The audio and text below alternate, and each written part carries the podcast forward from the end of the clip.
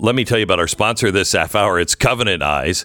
There was a time if you wanted to keep your children from being exposed to pornography, you mostly had to monitor the types of kids they hung out with. You know what I mean? But that's not the case anymore. It is pervasive, dangerous. It worms its way into people's homes, their relationship, their lives. It ruins marriages and isolates people from one another. And it exploits innocence. It's a problem. And if you have a problem, you want to make sure that you can stay away from it, get Covenant Eyes accountability software free for 30 days. Just visit it, coveyes.com slash Glenn. That's C O V E Y E S dot com slash Glenn. Block pornography and and be accountable for it. Please check out coveyes.com slash Glenn.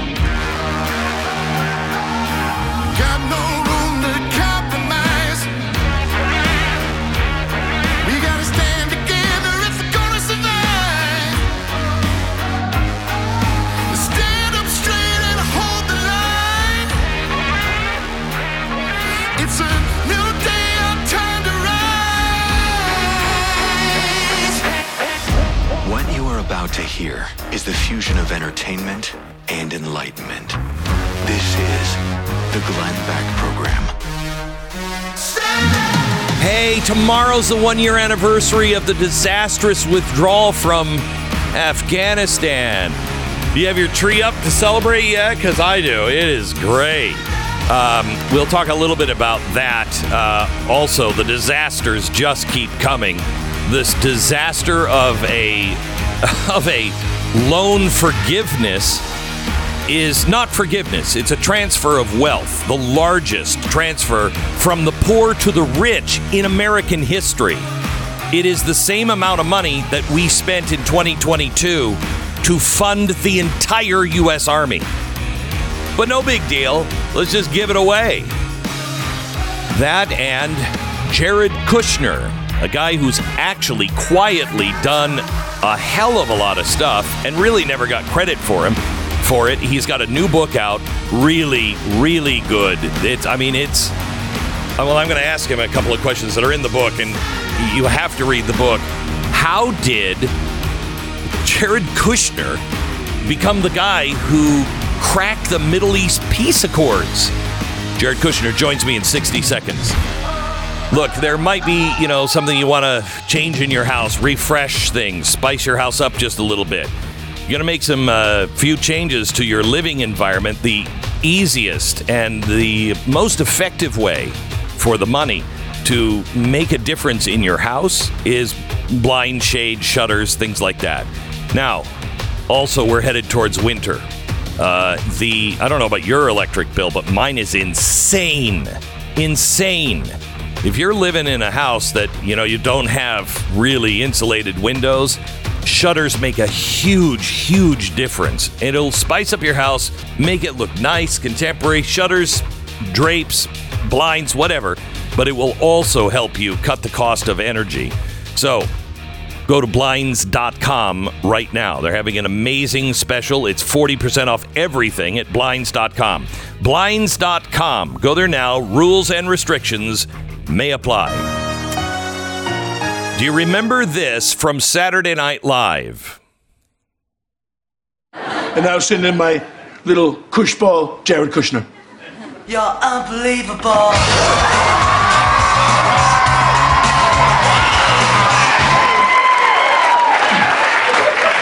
Jared, I've sent you all around the world to represent me, but no one's ever heard you speak. You're like a little Jewish Amelie. You know, it's amazing. In the time, that guy went on to shoot somebody on the set and kill him, uh, Alec Baldwin, which I didn't see coming. And also, I don't think people saw coming the, the Abrahamic Accords. Jared Kushner joins us now. Uh, and his uh, his new book that is out, Breaking History, a White House memoir. Hello, Jared. How are you?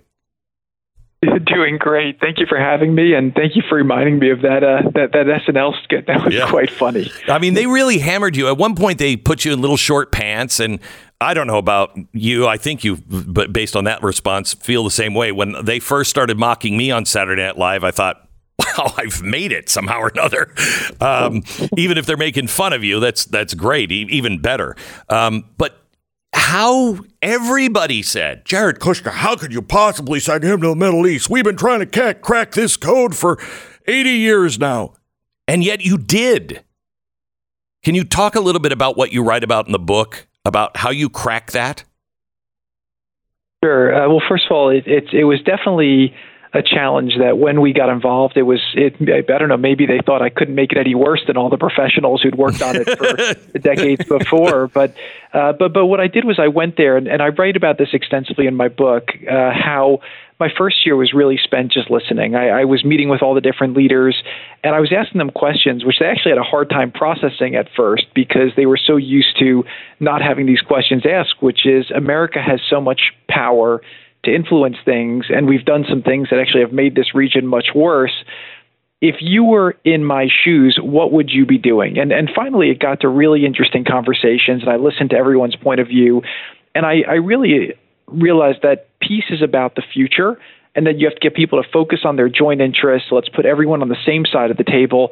And then there were certain patterns that became very clear to me that were contrary to what all the conventional wisdom was. And there's one example I give in the book where I was meeting with one of the great foreign policy uh, academics who, who's well respected, and I, I laid out for him my approach, and I said to him, "Well, do you think I have a chance of succeeding?" And he said, "Absolutely not." And I said, "Why so negative?" He said, "Jared, nobody's made any money betting on success in the Middle East in the last 25 years. So I like that you're bringing new ideas, but you just have no chance of being successful." But ultimately, I, I think by building strong relationships, by thinking outside the box. Again, I write a lot in this book about uh, President Trump and my interactions with him and my interactions with all the world leaders. We took a fresh approach. We tried to be empirical. We tried to be pragmatic. We saw things for what they were. And again, we were ruthlessly criticized for the approach we took in the Middle East up until it worked. So, in the book, you talk about David Friedman, um, and he's a bankruptcy lawyer in Manhattan. And he suggested, and you guys decided to use, uh, to look at the Israeli Palestinian conflict like a bankruptcy. So, um, can you explain that? And is it that you guys were not, you know, Council of Foreign Relations, years and years at the State Department, that you came from a business background and had a totally fresh set of eyes? So, so you have to always look at a situation and put yourself in the other people's shoes and try to figure out what are the fulcrum components that are driving a situation. And so when we look at the situation, you know, you, you couldn't equate the Israelis and the Palestinians. One was a democracy, one was a kleptocracy. One had a super powerful military. One was basically, you know, just just kind of a it was it was kind of a, a con job at some point. And so we saw it for what it was, and we weren't trying to be balanced. We were trying to be honest. And I think that that really uh, really was was was distorting for a lot of people. So we, we saw that the whole Palestinian situation was uh, they got billions of dollars of aid. There was it was never conditions based, and we basically said like you know U.S. foreign aid is not an entitlement. If we're going to give you this money, uh, we want to see certain things happen. And so we worked very hard over a couple of years to do certain things. And again, I give President Trump tremendous credit for what he did because when he moved the embassy, I, I take people into the Situation Room and how he had opposition from Secretary of State, Secretary of Defense. The intel bet. community said World War III would occur. And what he basically did was he calibrated uh, all the different advice. He made a very measured decision, decided to go forward with it despite the advice of everyone that it was going to cause war. Uh, he tasked me with reaching out to all the different leaders and saying, "Look, you know, don't you can't cherry pick your relationship with America. We're helping you with Iran. We're helping you with military. We're helping you with economy. You know, don't don't mess around with this." And so he made the decision. Uh, everyone said the world was going to end, and then what happened was the next morning the sun rose, the next evening the sun set, and life moved on, and it was done. And the same thing happened with the Iran deal. So President Trump was starting to realize that certain variables that people thought were fixed were actually fluid. And I give many examples in the book of these interactions and how we moved around all these different uh, elements in order to create the opportunity for people to see the Israeli Palestinian issue for what it really was and to see that it really was about leadership trying to stay in power so they could maintain the flow of funds that they had. And they had no interest in making the lives of their people better. I believe that the, the, the job of a, of a leader is number one, to keep their people safe, and number two, to give them an environment where they can have opportunity to better their lives and their children's lives and have hope and, and, and, and, and excitement for the future. So- and the Palestinian leadership was, was, was not doing that. In your uh, book, we're talking to Jared Kushner in his book "Breaking History: A White House Memoir." Um, you you talk about one of the things that you were doing was, and totally makes sense. You united the Middle East um, because you recognized the common foe was Iran, and that kind of brought people together. And and when your dad or when your father-in-law, the president, got out of uh, the Iran. Uh, you know the stupid, dangerous Iran uh, peace deal. Um, that made a difference. How much of a role did that play, and what does it mean that we are sitting down at the table with Iran now? So, so the first deal in 2014 was probably one of the worst transactions ever done. It may be in the history of, of diplomacy. And it just made absolutely no sense. Iran was on a glide path to a nuclear weapon.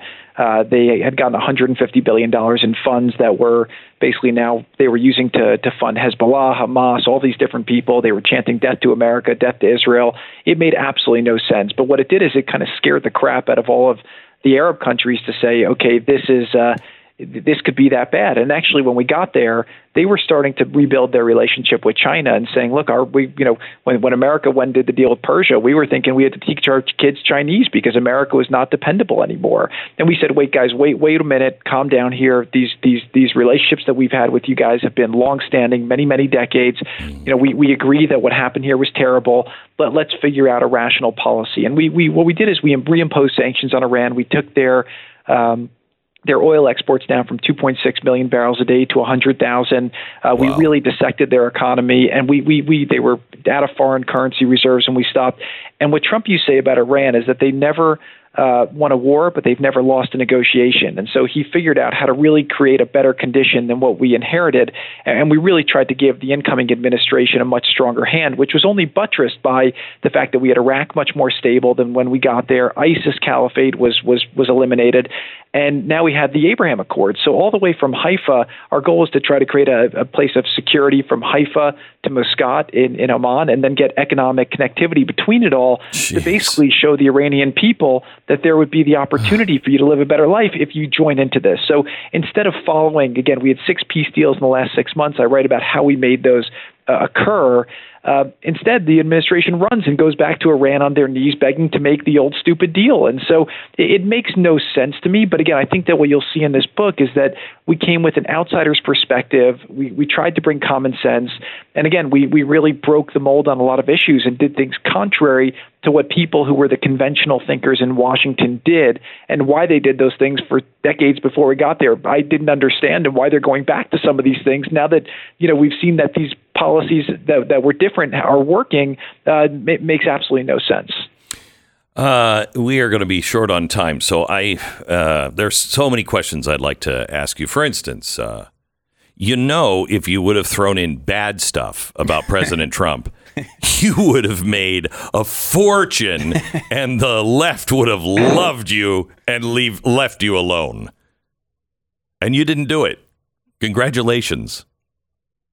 Yeah, I, I've learned that the, the, the, love of the left is something that is uh, it's not worth what people think it is. I see people contorting themselves and saying certain things that they don't believe or not saying certain things that they believe. Uh, but the left has no loyalty. They turn on you in a second, and uh, I think it's much better to say the truth. And, Yeah. and look, I, I do think that being in the White House, I, I saw so much information asymmetry in terms of how we were covered, what we did. Uh, but again, there was two currents in this book that, that I tried to capture uh, happening at the same time. One was that we were under relentless attacks, being accused of collusion with Russia and treason, and then you know uh, impeached for for trying to investigate corruption in Ukraine and attacked by the media. And I tried to show what it was like living through all of that while also getting all these things done. Right when President Trump, uh, you know, in office, we had uh, inflation was low, gas prices were low, wages were rising, the wealth gap was shrinking. We had peace in Europe, we had peace with you know with China. We were making great deals. We had them on their back foot. And that didn't all happen by accident. And so I tried to take people inside the room and the trade deals, the negotiations with President Putin, the negotiations with, with King Salman, the negotiations with, with President Xi, and how Trump used his unusual style in order to achieve these outcomes. And at the end of the day, I, I find a lot of my friends who are on the left, they hyperventilate over different things that Trump will say or how they, they, they perceive it. But I think that results matter. And I want people to understand how those results were achieved. And it's been very disheartening for me to watch how, again, you put the government bureaucrats back in charge and inflation is rising. We have a war in Europe. China's, you know, being provocative with Taiwan. North Korea's firing off weapons. I write in, in here about how Trump was able to create the relationship with Kim Jong, Kim Jong Un and going to the DMZ, how he you know, walked into North Korea. Nobody knows how that came about and how it almost didn't happen uh, Mm-hmm. many, many times. And so I wanted people to really understand how he did the things and why him being the way he is, empowered by and, and working with the right people around him, enabled him to accomplish so much. Um, your your book is fascinating, and it, it, it I mean, it really is a thriller. It- all of the things you just laid out, it is it's a thriller. Um, uh, let me ask you one thing because there was there's parts of the book that get very very personal, and uh, one of my favorite parts is when you talk about your grandma, and we've only got about two minutes. Your grandmother was 16 when the Nazis invaded Poland. Your family went from ghettos to mansions in three generations, which is remarkable. Can you talk a little bit about what your grandmother went through and how that affected you with the Abrahamic Accords? Sure. Uh, so my, my grandparents were both in uh, in Belarus, and, and then the Nazis came in. My grandmother, I write about how in her town they took uh, 50 of the educated Jews, they shot them in the head, the Nazis, and then they made the young women, uh, like my grandmother, clean the blood off of the stones while they had you know other Jews playing instruments to to to celebrate it. It, wa- it was a brutal experience. They joined the the resistance fighters in the woods. They were you know out of a town of 10,000, 250 uh, that escaped, and then ultimately they got married in Hungary. They came over to America on a boat. I write about how my grandfather went to New Jersey. He was a carpenter. He said he was afraid of heights, so he couldn't work in the buildings in Brooklyn. So they said go to New Jersey. They have shorter buildings there, and uh, and it's just an amazing American story. And so I, I try to take people through that very quickly.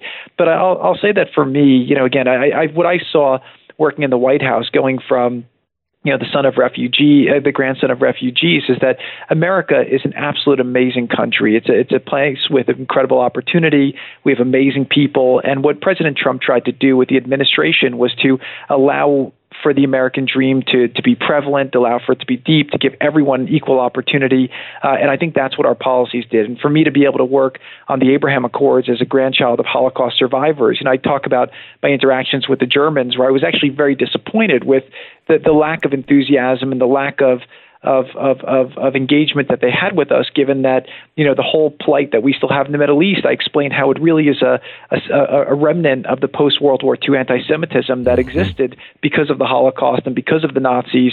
And so I, I just think that it, it was an amazing honor to do it. And, and I say it is an extraordinary story. And I really, you know, I, I believe that God has his hand in, in everything we do. I'm, I, I'm very, very uh, big believer in that and just very, very grateful for all these experiences. And again, I, it, a lot of it was very difficult. I write in the first year about how I had to adjust. I was surrounded by a lot of complicated people, um, but I go through the lessons I learned, and I was trying to give people who have never served in Washington, who who obviously have followed the Trump administration, who follow politics, a real insight into what it's like to serve in Washington, what it's like to to work in the White House, and what it's like to kind of navigate, and all the lessons I learned, so that hopefully uh, businessmen will will continue to go and serve in government, so we don't have the career political class that often is trying to keep power as opposed to make people's lives better.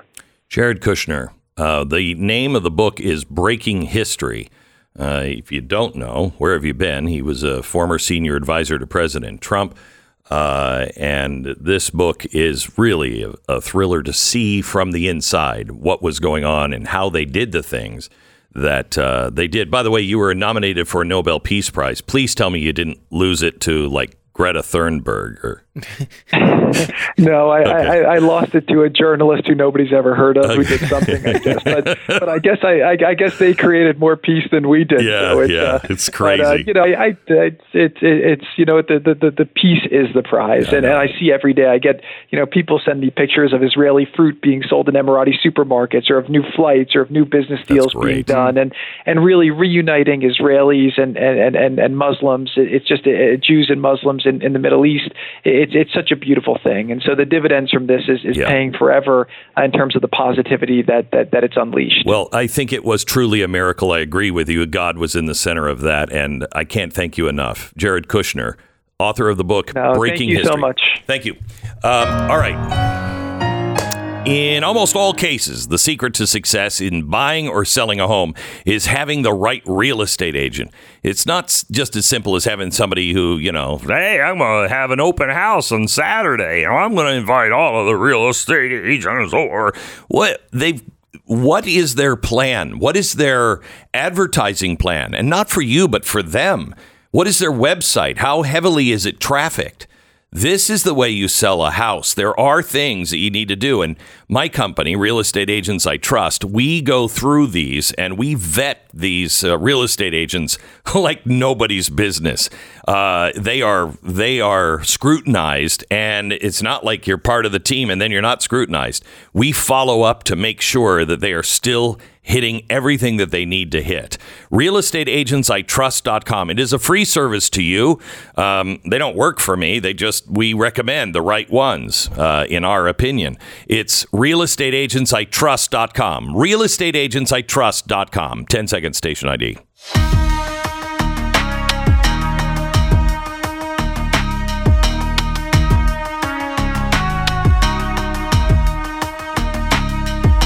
Like we got to have him back. I, I, I wanted to ask him, what do the people in the Middle East think of us now?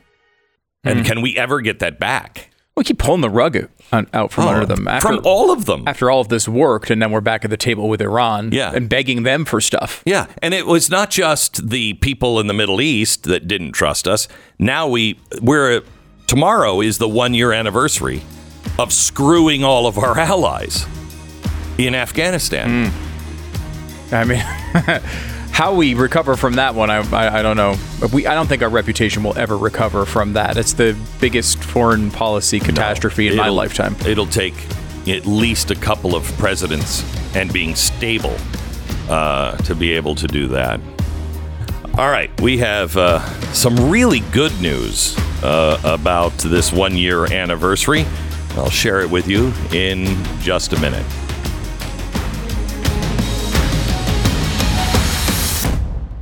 The Glenn Beck Program. So Henry wrote in about his experience with Relief Factor. He says, I was having periodical lower back spasms, medications, therapy, nothing was helping. In desperation, I gave Relief Factor a try. He said, I love this. To my surprise, it worked. I mean, I know that's the way I was too. This isn't going to work. You try it and you're like, what? Come on. I've tried everything. He said, I don't have any discomfort at all now for months. Thank you, Relief Factor. Henry, thank you. Thanks for trying it. And that's all I'm asking. If you are in pain and you want to get your life back, don't settle for anything but your life back. I know you've probably tried everything. 70% of the people who try this for three weeks go on to order more. And they tell you, try it for three weeks, take it as directed. If you don't see anything in three weeks, it's not going to work for you, most likely. ReliefFactor.com. Try it. 800, the number four, relief. 800, the number four, relief. Relief Factor. Feel the difference at ReliefFactor.com.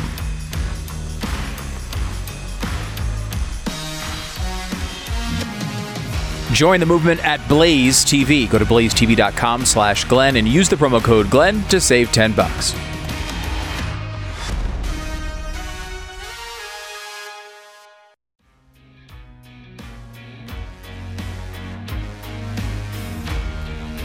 It was a year ago tomorrow that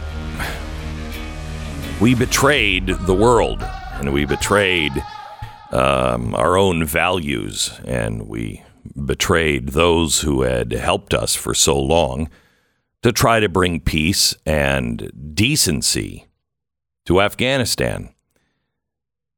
The world ignored the Taliban forever. Just kind of like we're doing again now, while the atrocities just went on. Then 9 11 woke us up. And then we started to nation build, which is always our Achilles heel. But in that time, women grew up free and not seen as just a woman who had to be covered head to toe and couldn't go to school, couldn't do certain things, subject only to her husband. People are still trapped in that, but I want you to know what you've done. It's mainly because of this audience. Now, there were many other charitable groups that were down on the ground, et cetera, et cetera. But I believe we were the only ones that were flying people out. So we wouldn't have been able to do it without them. They wouldn't have been able to do it without us. Do you know how many Oscar Schindlers there are now? If you donated to the Nazarene Fund a year ago, you are an Oscar Schindler. You saved lives and got them out. A year ago, I talked to two young ladies, Asma and her sister, Azuda. Azuda was here in America, and her sister had come back home to visit mom and dad. Uh, she was she was in uh, I'm trying to remember, not the Philippines. Well, she'll tell. Um, she was getting um, an education, and she was coming back home for the holiday. And she was walking the streets, and all of a sudden, she saw the black flags start to fly, and guys with guns the Taliban were back. And she escaped in a harrowing escape. Well, she's here in America now, thanks to you. Asma, welcome to the program. Uh, thank you so much for having me. Thank you. You bet. You sound better than you did when I first talked to you after you first got here. You sound happier and and uh, more at ease. I, I am absolutely. I am. Um, a lot of things changed in my life since last year, and it's it changed in a good way, which I am really grateful to you and to everyone who donated to the Nazreen Fund. Uh, you guys are like really saved us. You saved me and you saved my family. And as you mentioned about the Oscar the Schindler, you are, all of you are. So thank you. You bet. Asma, I got a uh, phone call. I'm trying to remember where I was, and I happened to be, I don't remember where it was, but I happened to be with David Barton, who was instrumental also in uh, everything that happened. And we got a phone call, and we were told her parents are in the United States. And it was this summer, I think, that they finally got here, wasn't it? A couple months ago? Uh, yes. Uh, they they they made it to United States in end of June, almost the Yes. beginning of July. Right. Yes. Yeah. And is it true you haven't really seen them? You you met them, right? You just haven't seen them because you're now going to college. Yes. Um, well, when they came to United States, they were in National Conference Center in in Virginia and in a government facility, and the government was not allowing anyone to visit their families or or or their loved ones. So they didn't allow me to go and visit my parents, and then uh, the government moved my parents to Philadelphia, and it's quite far away from where I was living in Virginia. And I only made it. Um, uh, I traveled to Philadelphia one day, and I met my parents for a few hours, and then I had to come back to Virginia because I had to come and get ready to attend Virginia Tech. Yeah. I, I remember when we made the promise that we would get your family to America, and I think I thought at the time, geez, I, I don't know how we're going to do this. Your dad actually was heroic in his help with uh, America, and we just abandoned and left him behind, and your mom and your brother. Uh, and um, we really needed to get him out and wanted to, but man, it was it was uh, unsure, especially in the last year with the Taliban. Things have gotten really bad again in Afghanistan, have they not? Um, you're right. Things are very brutal. It's very violent in Afghanistan, and unfortunately, because there is no free media in Afghanistan any anymore, we are not hearing about these news around this part of uh, the world.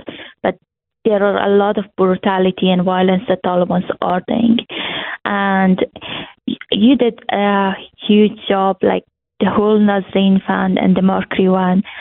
I mean, thank thank you so much, guys, for like taking my parents out of Afghanistan safely. Not my parents, but also my brother, which made my family out of Afghanistan safely. Yes, my father worked with the U.S. government for almost 17 years with the U.S. forces and the U.S. government, and he had an SIV.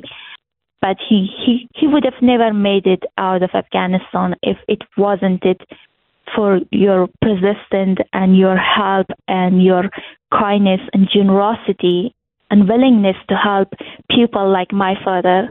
So thank you. Oh, you're more than welcome. You're so gracious. Um, how are you doing in school? Uh, I'm doing good. It's it's been first week. I'm getting settled down, finding my courses. It's it's fantastic. I'm trying trying to remember where you were going to school you were somewhere um, in Asia, if I remember right, uh, and then you came back Yes. home. Where were you?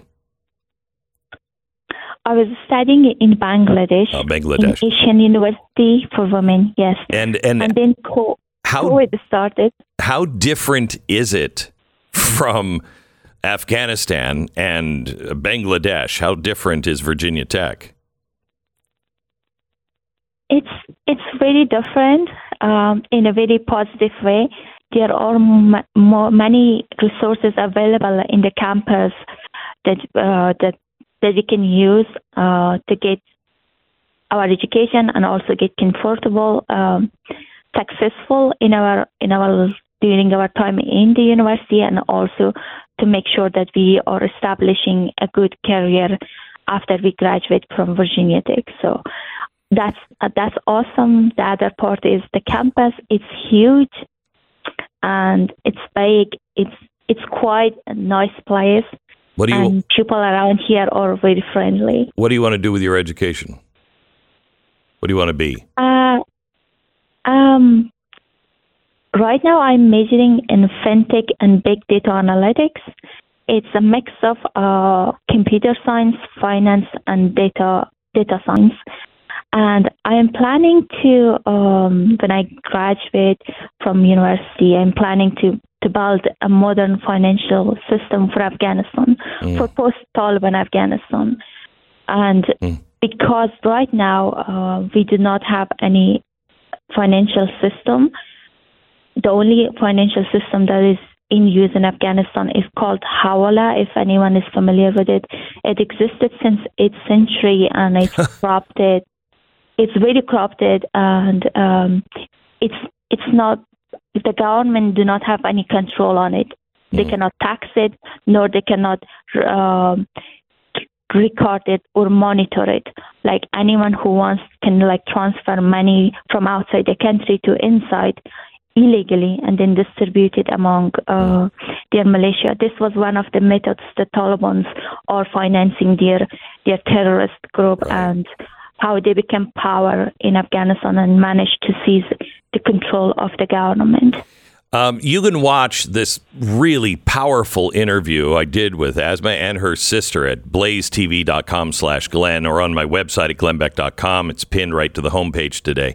It is fascinating. She agreed to do the interview a year ago with one exception. She said, I will do it, uh, except she wanted one thing in exchange to thank the American soldiers. And it is a powerful, powerful cry fest at the end. It is it is so great. If you would like to help her with her education, you know, the family left everything behind and Uh, if you would like to help her with her education, you can do it through Venmo or GoFundMe or by mailing a check. You can find out all of the information uh, at her website, Asma Paigeer, P A I G E E R.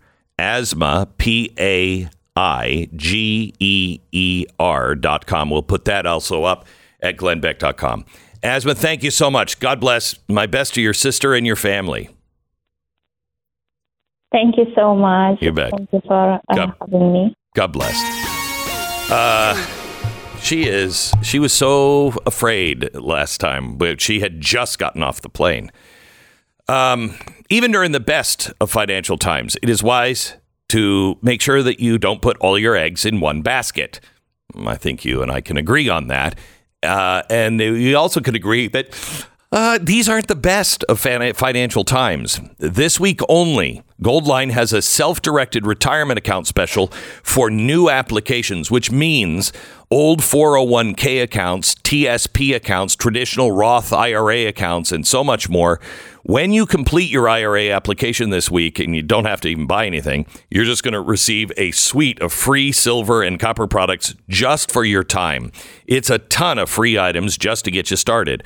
Call Goldline today and find out how they can help with your retirement accounts.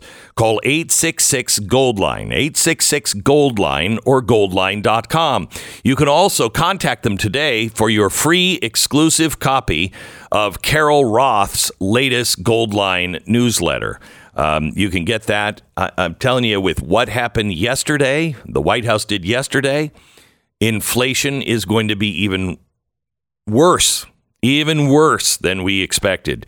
Uh, so please hedge your bet. 866 Goldline. This is the Glenn Beck Program.